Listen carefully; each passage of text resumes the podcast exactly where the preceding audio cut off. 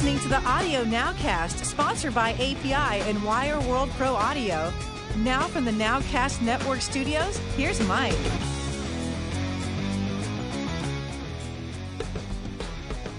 Hey, welcome to the Audio Nowcast. My name is Mike Rodriguez. And before we get going, let me introduce everyone.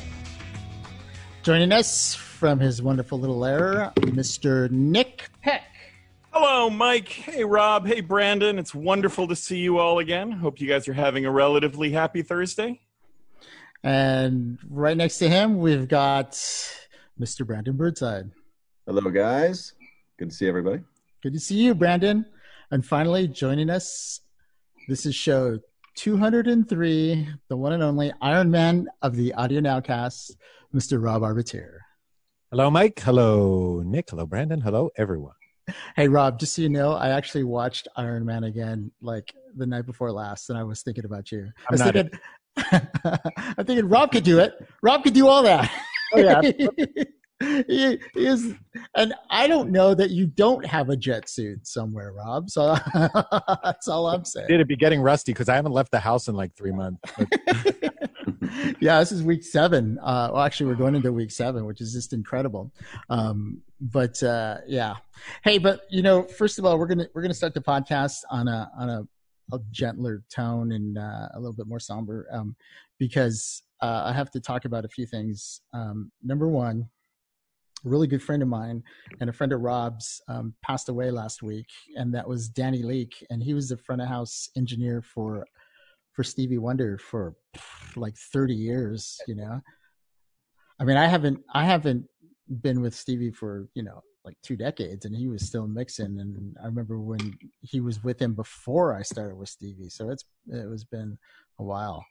Yeah, and um super nice guy. Yeah, he was he was just he was such a great guy. And and the thing about like when you tour, you become like a family really quick because you're going to see these people all the time like every day. You're going to see them for hours and hours, especially on the crew. You may not see the band per se because they'll come in later, but the crew, we get there in the morning and we do all our stuff. We do the load in and then you, you do your setup and then there's a lot of downtime. So you end up hanging out with them. You end up eating with them a lot and just spending a lot of time.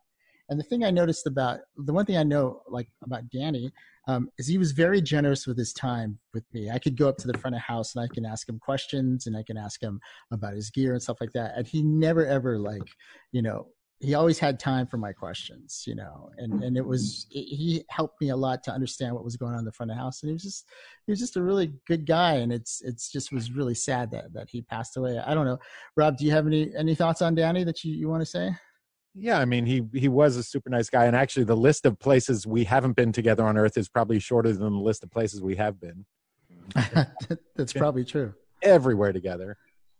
Um, and I was just going to say, and he and he did not pass away from the coronavirus. He had, No. had other, other health problems, and he had gotten better, and we were all so happy he was doing so much better. And this really came as a surprise.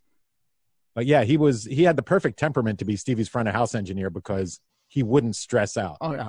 And anybody who's ever been successful with Stevie for any length of time has learned how to manage stress because that is absolutely the biggest part of the job. And nothing phased him. He was just a really chilled out, nice guy. And working with an act like Stevie Wonder is not easy because Stevie plays in some of the weirdest places ever. I mean, we play and and you know, you do uh, corporate gigs where you're you're playing at the end of an airport. Then you do um, you do uh, pop up shows. That I remember we were in Israel. Remember when we were in Israel? Did you go to that show in No. Israel? Uh, we played right outside right outside the the old city, and they created this amphitheater there, or where they have these festivals that they create, and it was just boomy and it was hot. It was so hot, you know. And he's over there, you know, just having to deal with a totally different sound setup than you know what he was having to do when he does the indoor venues and when he does you know some of the other stuff and this was before a lot of that stuff was uh, recallable you know this is back in the day where you you had to mix you know so he uh he definitely had some challenges he, I remember one place we played in Germany, and actually talk about hot. How about Brunei? That was like oh thousand degrees and a thousand percent humidity.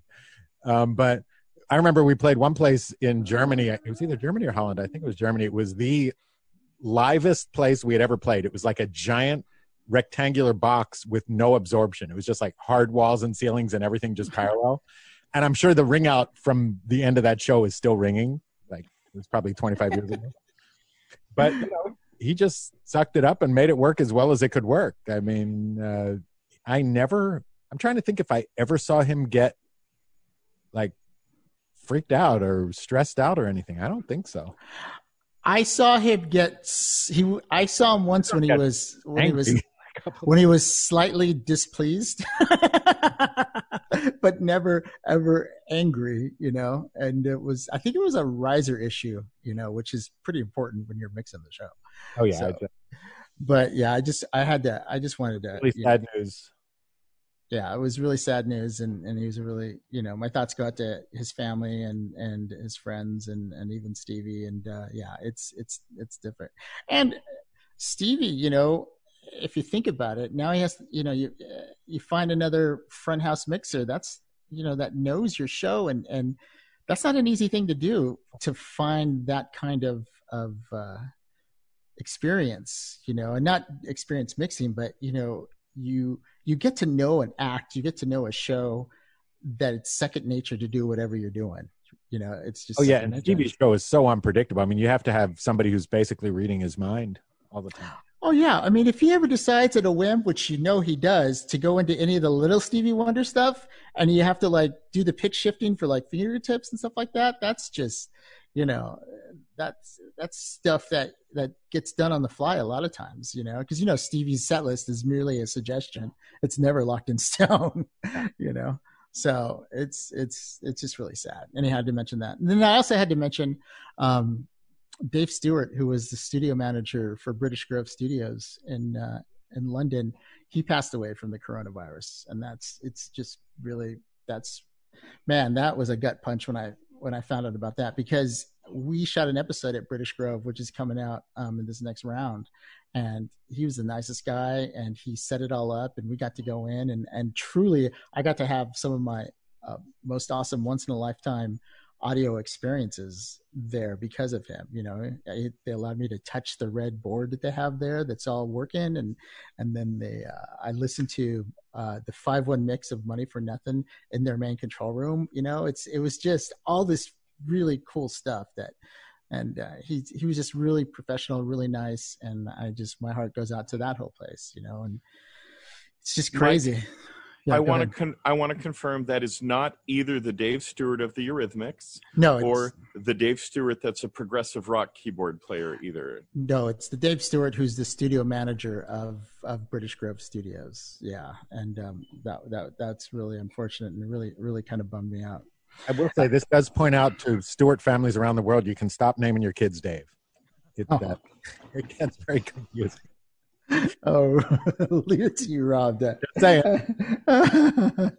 um, but uh, yeah, but he was a really nice guy, and, and so I look forward to actually when we do the uh, the England episode, Is the London episode. Um, Yeah. he's not in it, but I'm just going to dedicate that show because it was a, it. It took a couple years to actually shoot that. We went there three times, and it was it's you know it started with with him basically. That was the first studio we wanted to go to was British Grove because Mark Knopfler. We saw Mark Knopfler's personal API console that he uses to do all his stuff, and they really like it was really great. They let us see stuff. They let us. He was recording his some acoustic guitar, and we couldn't film it, so I didn't film it because I absolutely you know I do whatever they tell me to. But they showed his mic setup. They showed us what how he mics up his guitar, and it was pretty it was pretty interesting the way he did it, and and uh, it was just it was really great. They just basically gave us all access, you know. So it's really cool. And then and then we'll talk more about this later. But we of course we can't um, not mention um, Florian Schneider who passed away and. Uh, you know, he was a founding member of, of Kraftwerk up until like I think like 2008 or something like that, where where he stopped. Um, but I mean, Kraftwerk literally changed a lot of music and changed the course of music and opened things up and is responsible for so much. And we're going to talk about that a little later. But um, it's he was talking about a giant amongst uh, musicians and and how important Kraftwerk. Even if you didn't like Kraftwerk, like you know who Kraftwerk is and was. And you you you've heard their songs and Autobahn, and there's just so much like they are so influential in uh, even in today's music. You can still feel a lot of their influence. Actually, you can feel their influence more with a lot of the um, Eurorack stuff and the modular stuff and a lot of the stuff Yeah. that's coming back in fashion. Right, right, Nick. I mean, that's kind of Absolutely yes, and funnily enough, although this is this is uh, a little bit of a tangent, Kraftwerk worked with Dieter Doepfer, the inventor of Eurorack, before Eurorack happened. He created like a combination MIDI analog synthesizer for them, and he was working on creative, working on creating alternative gesture controllers for them, and um, I think that he made a hand percussion system for them as well. So uh, they were very much part of, uh, you know, yeah so they're they were very focused on technology and you know we'll talk about it a little later but yeah the Yeah. actual technology itself has absolutely resonated through to, till today there's no question Yeah, so so my my heart goes out to all those the family and friends of, of those gentlemen and uh wow, it's just it's incredible, you know, and and then actually when you hear stories like that and you hear stories about Dave and, and the virus, it just you know, this thing's real and it's serious, people. So just just take it. I'm not gonna get caught up in the politics of it, but just know that it's real and it's very serious. So stay stay safe and stay healthy. Hey, I'm gonna I'm gonna pivot right here now we're going to change a little bit and i want to talk to you guys about something that i got into and i don't know how many of you guys have, have ever messed around with this but um, you know having some time the 13 minutes i have a day i i started going back into some of my old gear that i, I wanted to like oh i got to get back into this. And so i um, got out and started messing around with these lovely this lovely uh, set of headphones. And i don't know if you guys ever seen these but these are from sennheiser. And let me just show you. These are their Hmm. ambisonic um, they're the ambeo headsets. So they have an ambisonic microphone in there and how many have you guys ever messed around with any of the ambisonic stuff any of the recording or anything like that? It's it's the most incredible like to to record and to hear it back on these headphones because it's so perfectly matched. It literally recreates your environment um orally in such a scary real way. Like it's crazy. I, i'll give you an example. I was i was wearing them and the phone rang and then uh, i uh, and i was still recording. And i went over and i i got the phone and i was laying back down and then i i hit play. And so the phone was static. It wasn't moving. So i thought so the picture never changed on me. So then i when i hit play so i'm trying it out the phone rings again. I thought it was the phone ringing again but it was just playing back and it matched everything. It matched the the spatialization of the audio the reverb everything. It sounded exactly like what i had just heard. It was the craziest thing in the like i was like wow this is really really crazy. So i started putting together a, a little system and and i think what i'm to do is uh is i'm looking i'm i'm looking for to see if there's a better version of this but right now the bang for the buck this is pretty good because these are only like 200 bucks and they work so well. Um, and back in the day when i was doing some testing like i went to the long beach grand prix and i recorded cars going by and to hear it on the on the headphones it's like you're there again. So i was thinking you know what i might do? And i'm trying to put this together is i think i might put to get for spaces i think i might put together a little ambis, ambisonic recording system. Because can you imagine going into uh, these studios that we go into and if you have headphones on you can actually hear what the control room sounds like?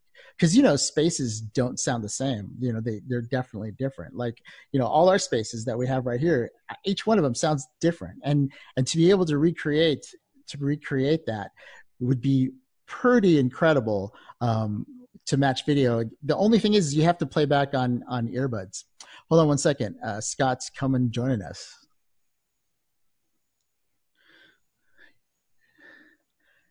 He's coming. I can hear him and I can I can see his name.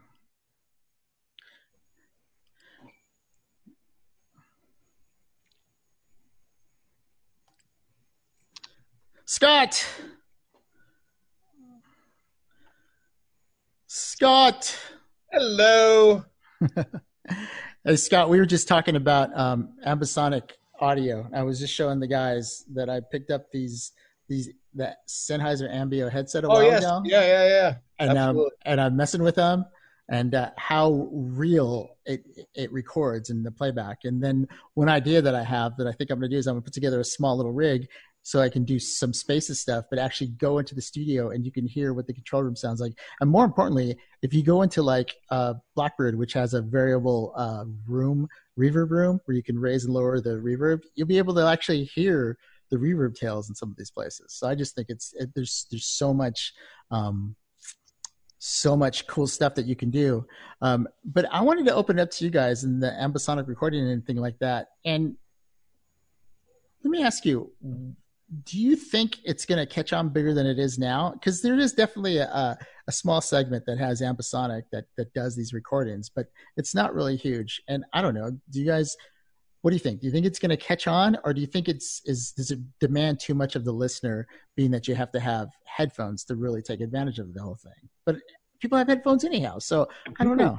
earbuds all the time now. I think it's just 100% to do with the content. I don't think you'll get an audience super excited about a technology because they don't care about that. They sort of feel like they've seen and heard everything. Yeah. So it's about the content. If you had some really hot new artist doing stuff that somehow compelled their audience to get into ambisonics, then the audience would follow. But it's kind of like 3D TV, unless there's some specific content that makes it worth the extra extra technical challenge. I mean, remember, people are willing to listen to crappy That's low true.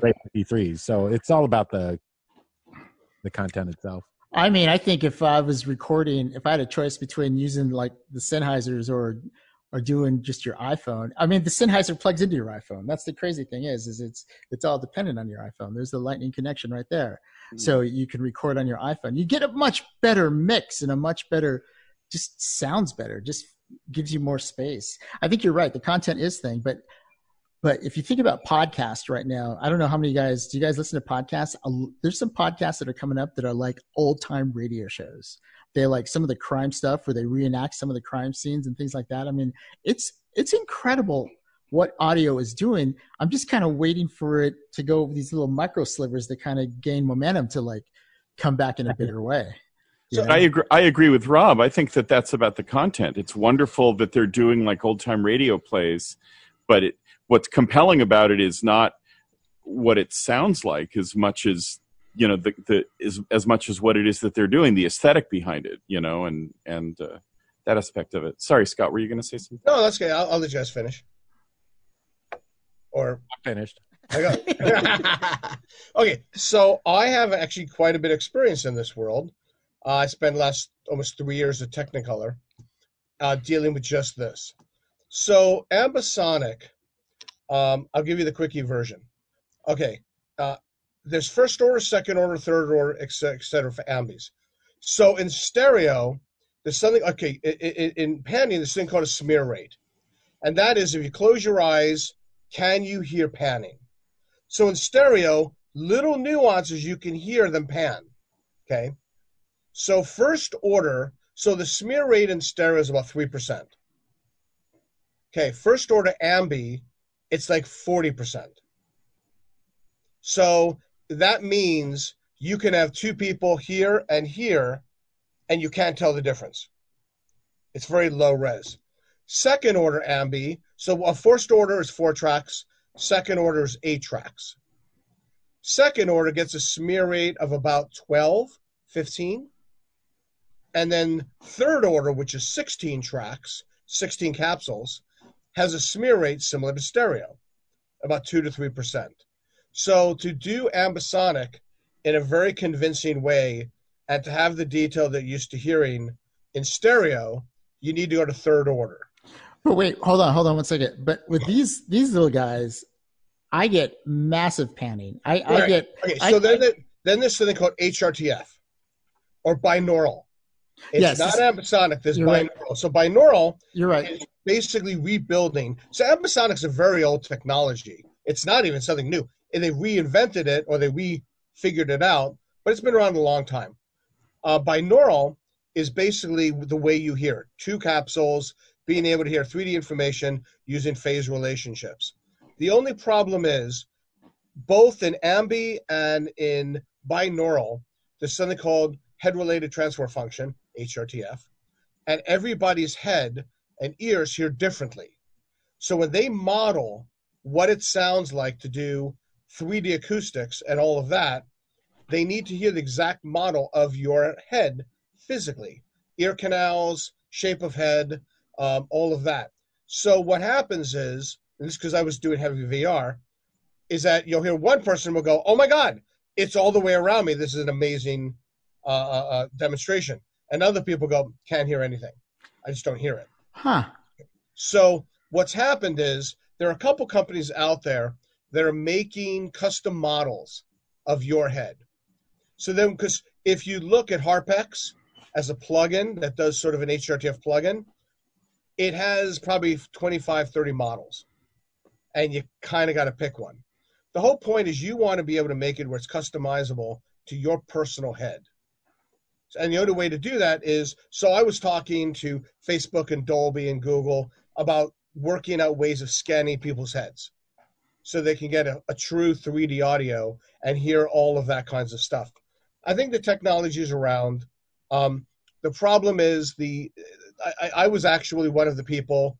Um, I got you know an ambi mic from uh, uh, Sennheiser and yada yada yada. So um, it then comes down to just because it's ambisonic mic, like any mic, doesn't mean it's a good mic. Right. So I, I said, great. Can you give me your Sennheiser 8040s capsules in an ambisonic situation, second or third order? And they laughed at me and said, that'd be great, but it'd be crazy expensive. so, um, so I think the whole point is as we look, um, and even when you're talking about doing a radio show, so when you record in ambisonic 3D microphones, 5.1, any multi-channel microphones, you now have to stage the acoustics of that recording because now you're recording the room and the people in it and how that works. That's true. Another discussion is like we do in you know in in in uh, uh, in any form of multi-channel format. I was thinking of Atmos. Is take a mono sound and place it in a 3D environment, and that's what's really cool with in the gaming world, which I find exciting, is that when you got head tracking, if I turn this way, what's center here becomes the right. So now as you move around, all of the sounds start rotating around you. You have control of it like a studio, which is why when we do music, everybody's on their own track so you can control it, compress it, really work it. Otherwise, it's just recording bands with one microphone in the middle of the room. You can do it, it just doesn't have the same sounds that we're used to. That's my short wind version of it. Hmm, that's that's really interesting. Uh, but I will say though, Scott, that first, second, or fourth level, these do a pretty dang good job of uh, of recreating, uh, you know, just that 3D ness. It may not be ambisonic, it but gives you a spatial yeah, on yeah, yeah, and but I can see what you're saying. How cool would it be for Apple to use the Face ID technology that's in their phone, and for it to be able to translate your head into digital data, which would manipulate the audio for your I mean, binaural playback. Ways, so That's I was actually kind of cool. I was talking to Facebook about it, and it's almost doing what Snapchat's doing. So Snapchat will automatically take a version of your face and put graphics on it. They already have the technology. Then I was investigating some using some version of Sonar to be able to ping the ear canal. Hmm. So it puts out a thing, goes back into it, and it can give you a full mapping, detailed map of what your inner ear looks like. Well, I'll tell you, I hope it comes down the pipe that they could do something that fantastic, but before that, these are pretty cool. yeah. I think the big thing was right now is nobody quite understands. I think the problem with like what's happening with VR, they need to sell a million of them. Yeah, no, you're right. And everyone's like the Mo- Dolby, all these companies said the moment we could find a way to monetize it, oh yeah, it's then it, they're all over it. How about I'll just tell you, how about the technology that's coming out that they don't like? Sound is so far behind a lot of the technologies. For instance, lidar, right, which is all coming up. That's going to be the big word that you're going to yeah. hear. Wait till they start being able to translate lidar data into something useful for the audio world. Like it would make, um, you know, any of the reverbs that much better if they start relying on lidar as opposed to relying on the impulses that they're doing right now. If they can get it all working and get all the math figured out. Yeah, and, and it's interesting that so in gaming and VR, I've had many conversations because I was doing lectures on this, where people go, wouldn't it be able to great to take a game map and figure out the acoustics based on the mathematics of the map? Yeah. And I said, and here's the reason why it's a bad idea. So, like I did Doom, and you see all the metal and all these weird things. Everything will sound like it's coming from a metal tank. It'll be horrible sounding. Right. So think about good rooms. I what I do is I create illusions. So if I'm in a basketball stadium, and this is my ex- uh, version of it, and somebody's on the other end of the court talking to me like this loud, I have no clue what they're saying.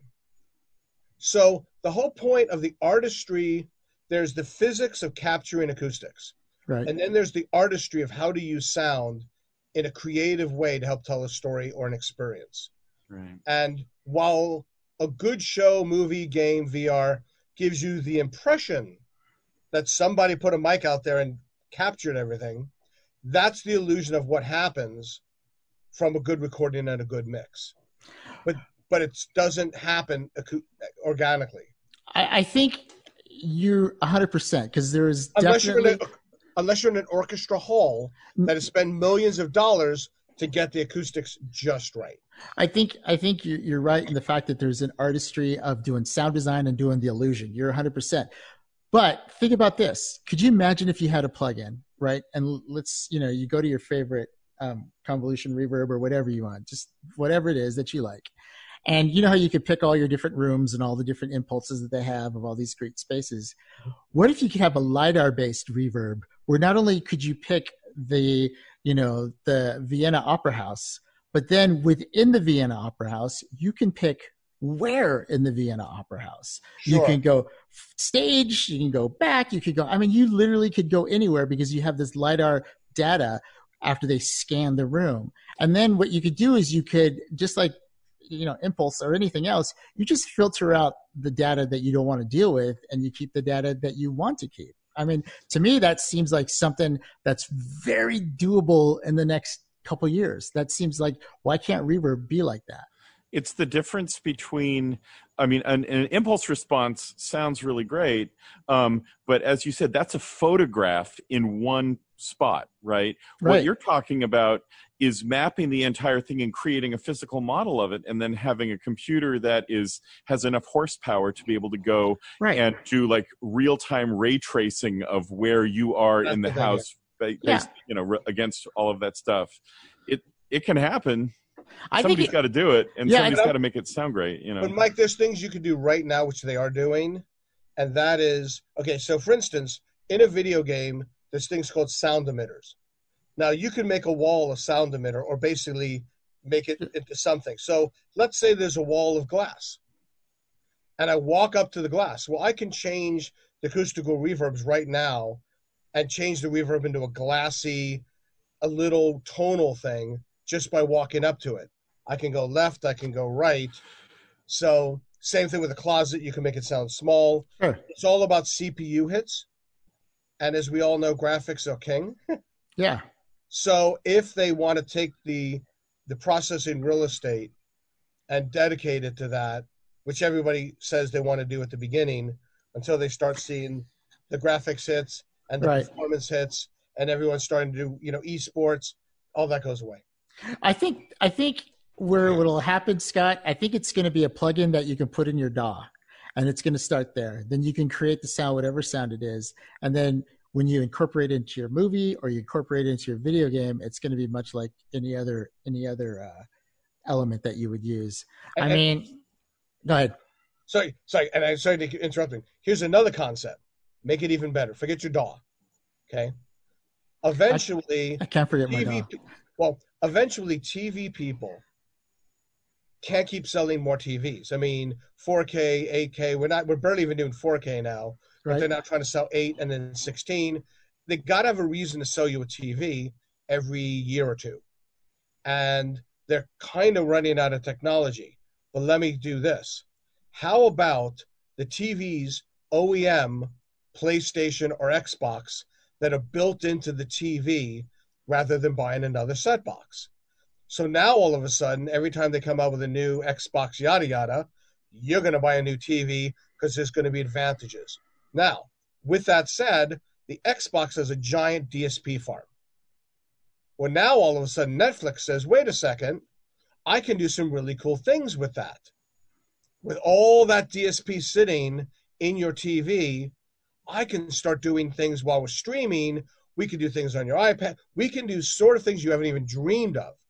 Now, all of a sudden, audio gets to do so many cool things because you might just turn your TV on and just listen to music. Yeah.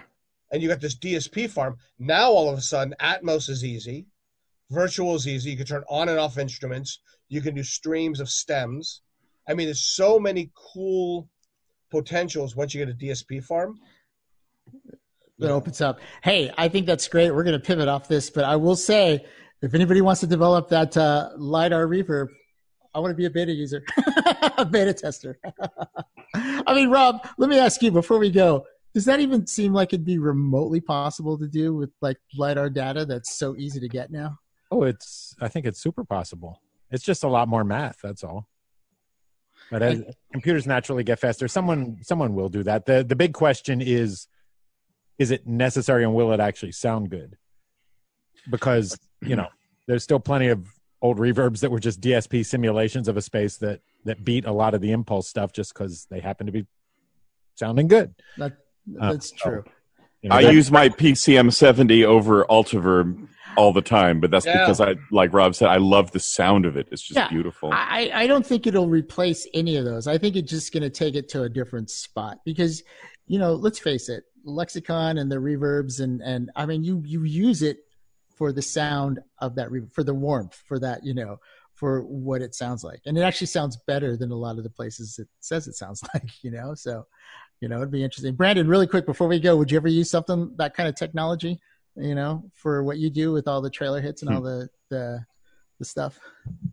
You know, I mean, it's again, it's like everyone's saying, it sounds really cool, but you know, does it work? Does it sound good? You know, is it useful for what I'm doing? Um, right now, it's like we're still in the trailer world. We're still in stereo. All the, you know, I'm making music and sound design for my end customer is the video editor, the music soup, who are listening on, you know, 2.1 setups. Yeah. That's all they got. Nobody has surround sound unless they're a mixer but none of the trailer editors have that. So my world's I'm still in stereo. Look at that. Look at that. Stereo. Come on, is there anything better than that? LARC remote from Lexicon. Yeah. uh, piece of history, but it still connects to some amazing sounding reverbs. It's is that connected 100%. to a 480L, Rob? It is connected to a 300L. Mm. a cable that's not quite long enough for me to hold it up to the camera. It's, it's funny. It's funny that you said it. So I have one of those as well and I have two versions of the software plugin versions. The UAD, and it's I hate to say I love having four or five of them available. Yeah, you wouldn't buy four. You wouldn't buy four or five of the hardware. They were not yeah. at all, and the hardware's a little noisy. The UAD well, version. It was good noise though. It's good noise. I'm, I'm gonna I'm gonna start uh, studying my my digital uh, programming, my digital audio, and I'm gonna work on the uh, the lidar reverb. Yeah, you get right on that. I'm going to call it a MIDAR. uh, I think it'll work. I think somewhere someone's going to be like, yeah, this is going to work. Anyhow, that's all fun. We're going to pivot off that. Um, I want to bring up something uh, really quick that we, we started. Um, and I wanted to talk a little bit about, you know, Florian Schneider and, and Kraftwerk and the progression of music that happened because their existence. And, you know, quite frankly, they're responsible for a ton of stuff. Their sounds and for you know music and for the presentation and for the like they were doing multimedia before people even knew what multimedia was. It was it was incredible, and, people would go to their shows and you just see those guys standing there and and just would get blown away and and really, I mean, let's face it, the end of the 70s and into the 80s to me that was that era is probably one of the most influential eras in music. You know, you had your hip hops that came from there. You had all the different versions of of rock, and, and you had the hair bands of metal. But then you had, you know, in response to that, it, it spawned all the you know death metal, and then you got your Nirvanas, and you got all that. I mean, they started a ton of this stuff just because they just took a left turn and went more electronic and and went their own path. And and I know for me I remember listening to them when I was younger and it, it just blew my mind of the sounds. And and I know Nick for you they were Oh. really Kraftwerk was really influential right? Super. Absolutely. I, you know i mean what can you what can you say? I, my fo- i'm a very expressive and emotional person and they were under the surface but they had these personas as robots right? And their music was very very much like that. But just listen to the sounds. Just today i've been going back and listening to a bunch of Kraftwerk music over the last 24 hours. And the the quality of the sound, the quality of the percussion, this beautiful edginess to um, to the to the computerized robotic voice sounds that they made. I mean, it, the music was so beautiful sounding. It was so amazing and and clear uh, and and clinical, but in a way that was just so unbelievably musical. And yeah, I mean, as far as I'm concerned, sequencers and you know, sort of the '80s, a ton of my influence came came from Kraftwerk.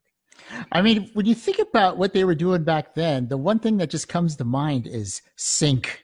The fact that they can Oh. keep all that stuff in sync, sync and tune. Let's face it, tuning was the other thing, right? You do a live show with any of that stuff, and you you turn on those old synths, and tuning was merely a suggestion. at Low that moment time. voltage. Well, and to, to some degree, Mike, you know, I don't want to have this be a history lesson on Kraftwerk, but what ended up happening was because they were so frustrated with live performance, because they were such perfectionists, they didn't tour for years until the hardware caught up to them. So while they were in their Kling Klang studio and they were, you know, working with all sorts of analog synthesizers and inventing stuff and, you know, creating a lot of stuff that really you could only do in the studio, it was only once laptops became powerful enough that they could actually work with them and sync them together that they were able to come out and start touring and have the music be what it was that they wanted it to be in a live performance. Brandon. and I actually was fortunate. I don't know if any of you guys have seen them live, but in I thought it was 2006, but I'm looking online. I think it was 2008 in Coachella. I mm. caught Kraftwerk. I got to see them live. It was insane. It was I had I was familiar with a couple of their tracks before then, but then I was a fan afterwards. They were talk about spatial movement and stuff.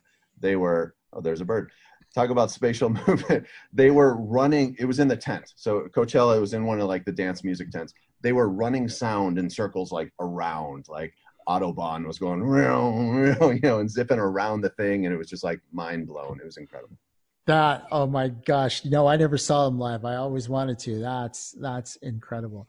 Well, you know, I've been shooting this documentary, so I'm I'm really into 80s music, and to see how the late 70s, and they were actually one of the bands that kind of drove this whole thing, coming into the early 80s and changing things. And actually, you know, you you had the the disco movement that was coming, and some of the disco sounds that were being borrowed by some of the stuff that they were doing, and it's just this, this mash coming across, and then it hits the 80s, and the 80s takes all this stuff and you get all the inventions of the technology of the time where MIDI comes out with recallable sounds and you got, you know, Dave Smith with his uh with the Prophet 5 and and all this stuff that's just, you know, just this avalanche of stuff that comes in there and hits the 80s and then the 80s just spits out all these different fingers, you know, hip hop started in the 80s, you know. I think it was uh Afri- was Afrika Bambaataa who sampled Yeah. Kraftwerk a lot. yeah. That's right. That was huge in the hip hop world.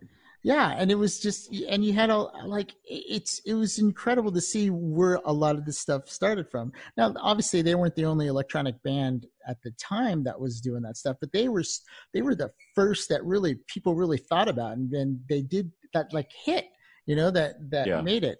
And um there was a lot no i was going to say there was it's fascinating to see where it is that the krautrock phenomenon came from right? So in the late 60s everything was really psychedelic. And so you had kraftwerk starting up tangerine dreams starting up as Right. well as can and noi. And all of them were very very improvisationally oriented. I mean it was like going to an acid trip right? You know that was what the music was like.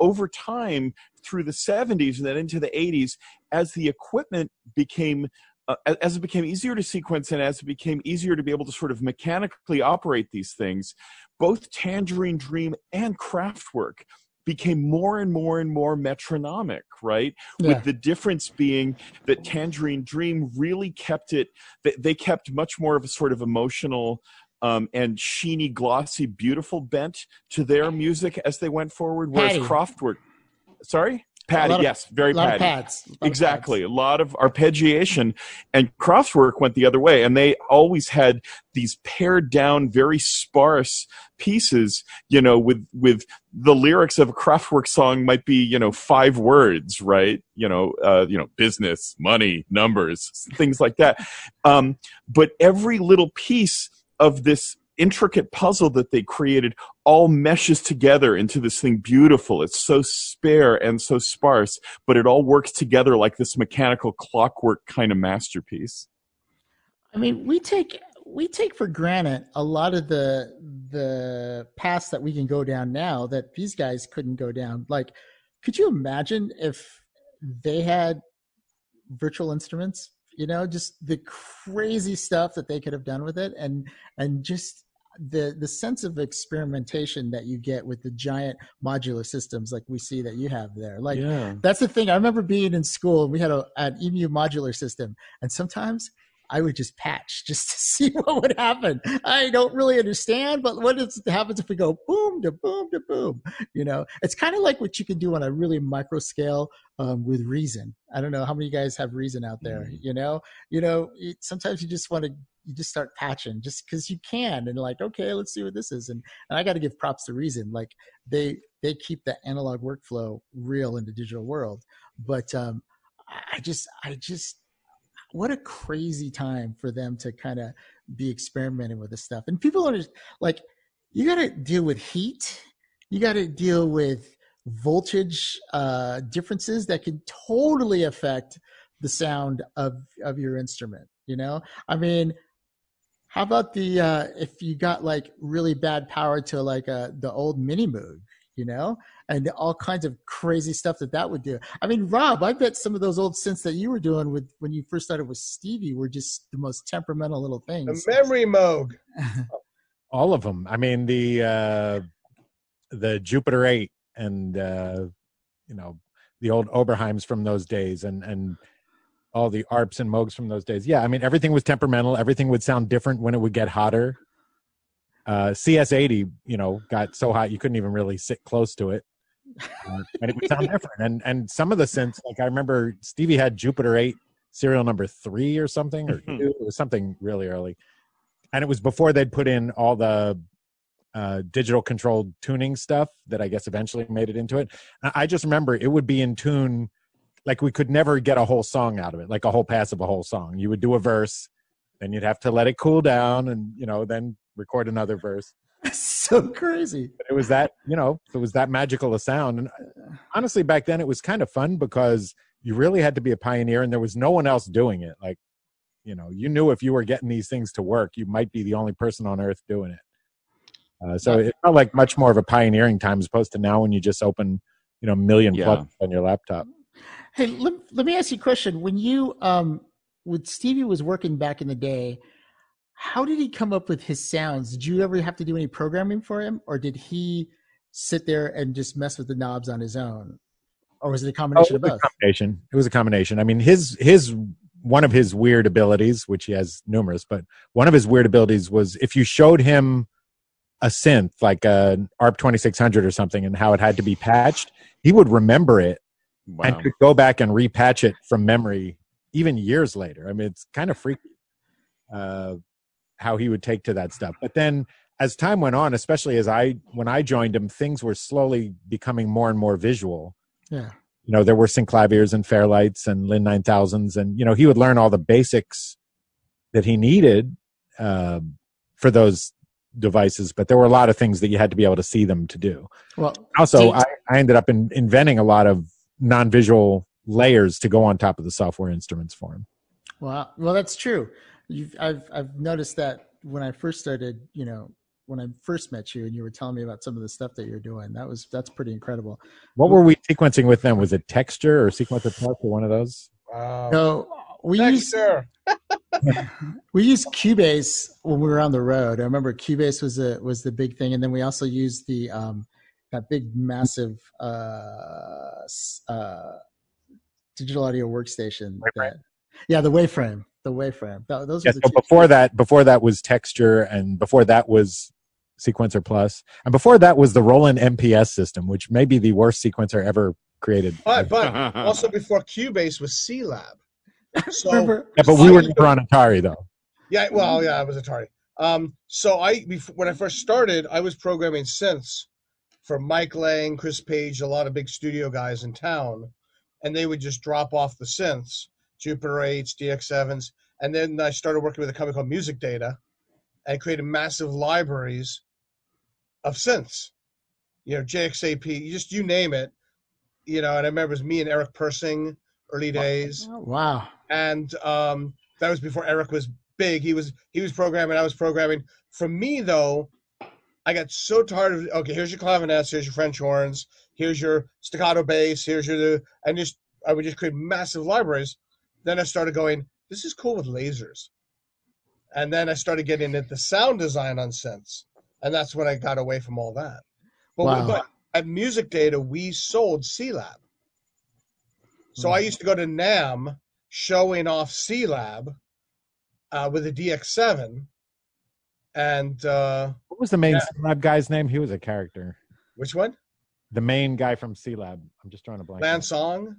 Uh, then there was Lan Song was the creator.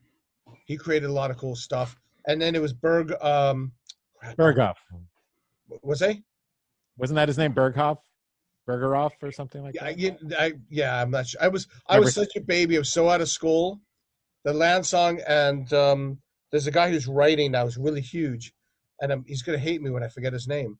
Uh, Ber- uh Burger. Um, anyway, anyways, those two. One was marketing, one was programmer, and I was the schlep. But I would grab all the synthesizers and do it. And the funny part was is we created our own first digital workstation that triggered off a time code and we had a whole we probably had like a dozen akai i think they were 612s with little floppy disks hmm.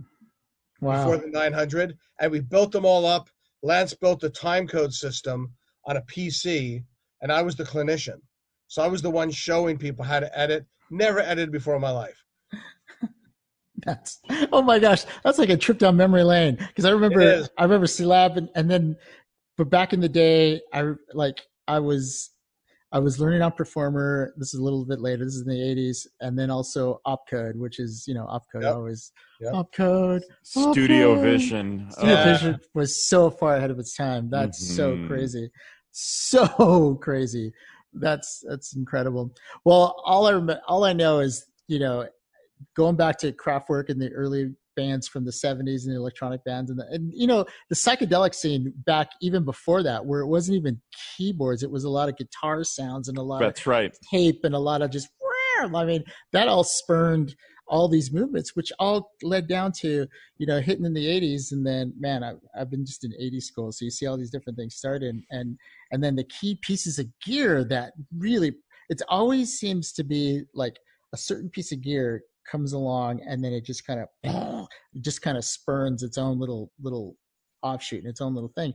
Because you know let's face it uh hip hop was born on the Akai MPC because it had that that swing and that feel and that vibe and it's like you know if it wasn't for the MPC I probably still would have been hip hop and before that was and you had LinnDrum and you had the, the emu drum yeah The drumulator. Uh, yeah, the Yeah. drumulator yeah the all of a SP, sudden, SP12 the you know the SP12 yeah that's what i was thinking And getting getting back to the history of that period, which is what we were talking about. My challenge with all of that stuff. I mean, it was a perfect time to be starting up in the electronic music business, but uh, every all of those things that came out, I always had to imagine what would it be like to use it with your eyes closed, because that was my Mm. that's was so true how do you use this stuff? And there were some things like the drumulator. I mean, there were there were some things that we figured out how to use kind of just like anybody else would because they were non-visual enough. And then there were other things, especially as software and plugins started to take over that are just not really good for blind people. And it's not just Stevie. I mean, there's zillions of blind musicians out there. Uh, and it's amazing how far they get left behind sometimes. You know, I, as you're saying that, Rob, I have a question for you. Um, how how was the DX7? because that was such a, a monumental keyboard, but it had all the flat membrane. Um, Yeah. Oh well, my favorite my favorite Braille story is about the DX7. Well, Uh, do, do tell. oh, the DX7 was a nightmare for blind people because yeah, it was just like a McDonald's ordering pad. You know, it was just flat membrane switches with no raised And one slider, yeah. And the first time, I mean, Stevie loved the DX7 more than we wanted him to because he ended up using it to death on everything. But uh, yeah, part time lovers, DX7 and, and Linn 9000, and it makes me want to scream when I hear it. But uh, that was his favorite combo for a while. But yeah, uh, the funny story about the DX7 was uh, I forget if it was for his birthday or there was some big occasion where we had gotten him a DX7 and we got out, he had those Dymo Braille label makers where you would you know print out braille letters and then you could stick them on the surface. And so we meticulously labeled up every single switch and button on the dx7 and we gave it to him as a gift and he sat down and he was all excited uh, because he had used the dx7 but he had only used it with one of us programming for him. And so he sat down to use it and he started laughing. And we said well why are you laughing? And he said you put all the braille on upside down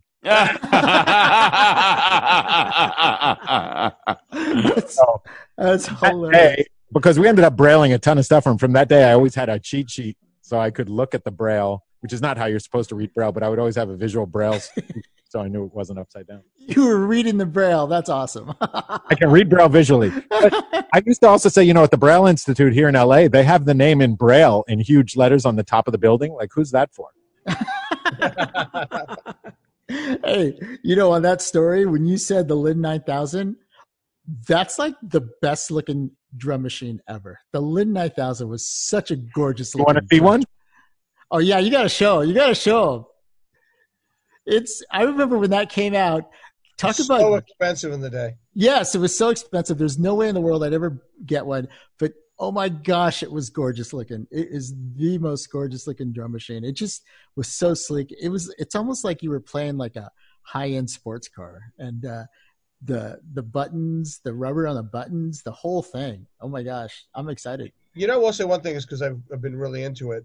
There's kind of a new ren, uh, not a new renaissance, but in a continued renaissance. So before we always had the LA2As, 1176s, and all that. Um, in the world of guitar pedals, they are doing some amazing things, and not only are they using them for guitars, but they're now using them for synths. Right. and they're doing some i mean reverb delay combinations. I mean i got a whole bunch right behind me right there. Um and uh there's some outrageous stuff going on that is equal to plugins. Easily. And the quality the strymon stuff the jhs um this stuff is some really i mean they got a little neve mic pre uh that they've built in to kind of give it a sound. Um and they're better they're more tuned for music. Like i've got two sort of inspired 1176 pedals. Sound amazing but you can do pedals like you want to you want to combine the dry with the compressed. And that's not something you see as often. Pedals is everywhere. Plugins not as much. And outboard gear not at all.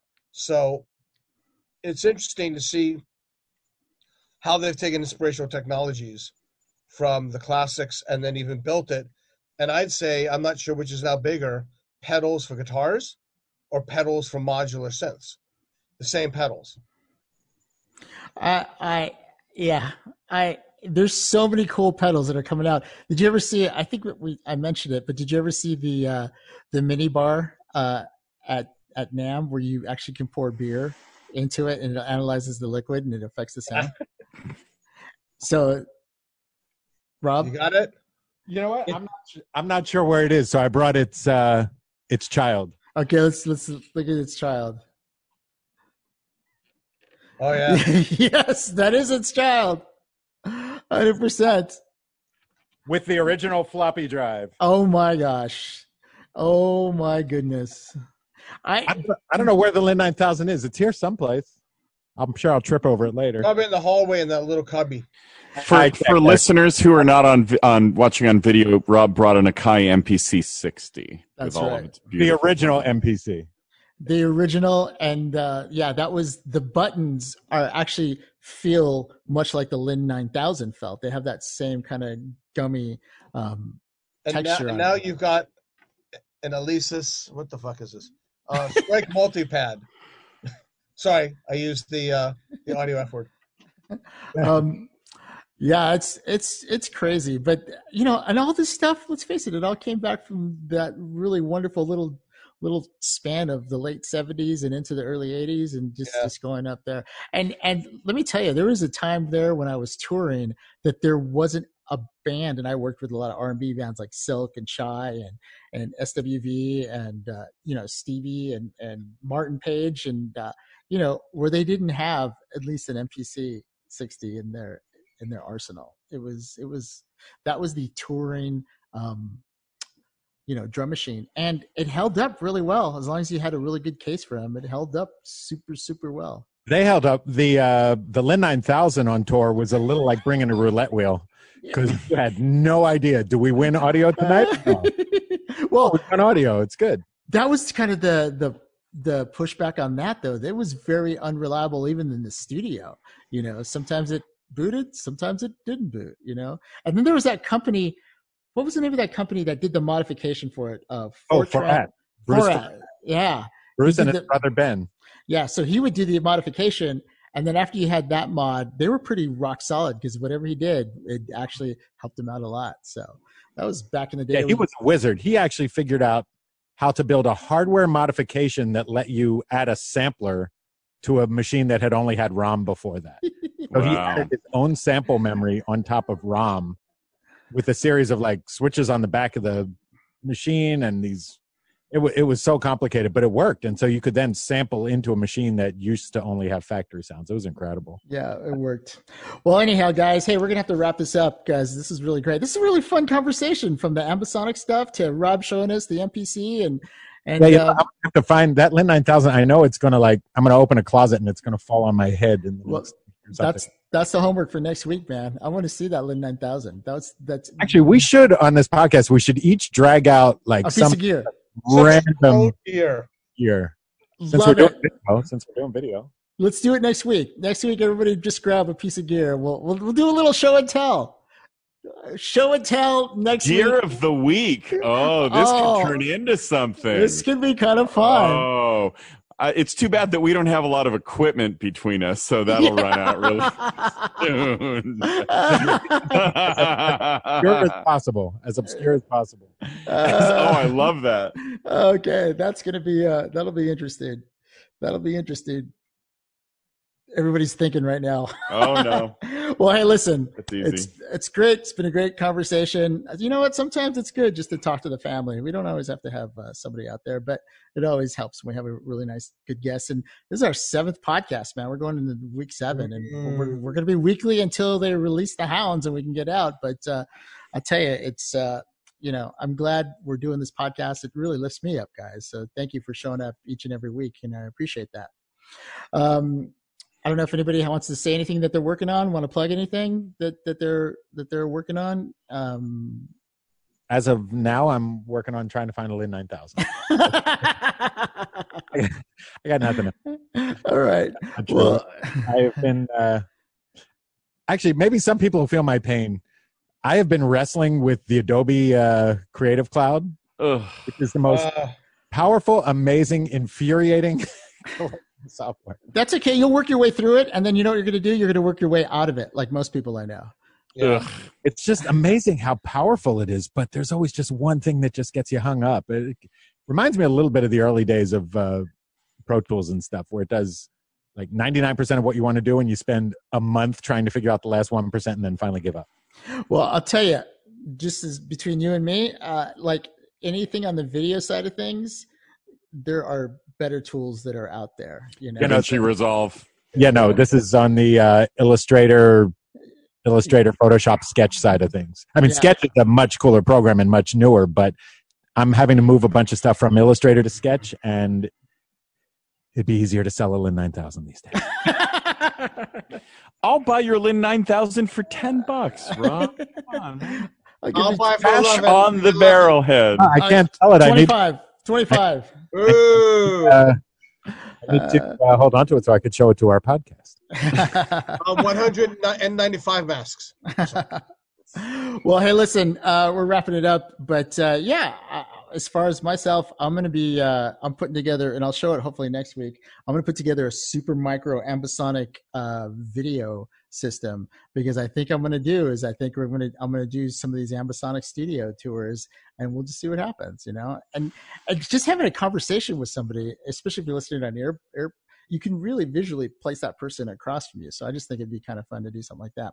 Anyway, we uh, just released an episode of Spaces Nashville, and we have some more episodes coming out. And um, so that's what I've been working on, and it's kind of fun. And um, you know, we'll see what happens. So um, everybody, stay safe, stay healthy. Just know that this is not a government conspiracy. The coronavirus No. is real we've you know i've lost some friends and lost some acquaintances and and so you know just take everything seriously you know there's you've got you know err on the side of caution that's all i'm going to say just err on the side of caution all right well for myself and all the guys thank you for listening and we'll catch you next week Hang in there, Joanne. Listening to the Audio Nowcast sponsored by API and Wire World Pro Audio.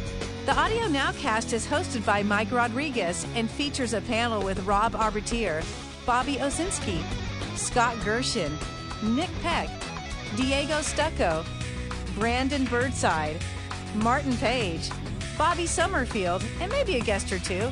We'll see you next time.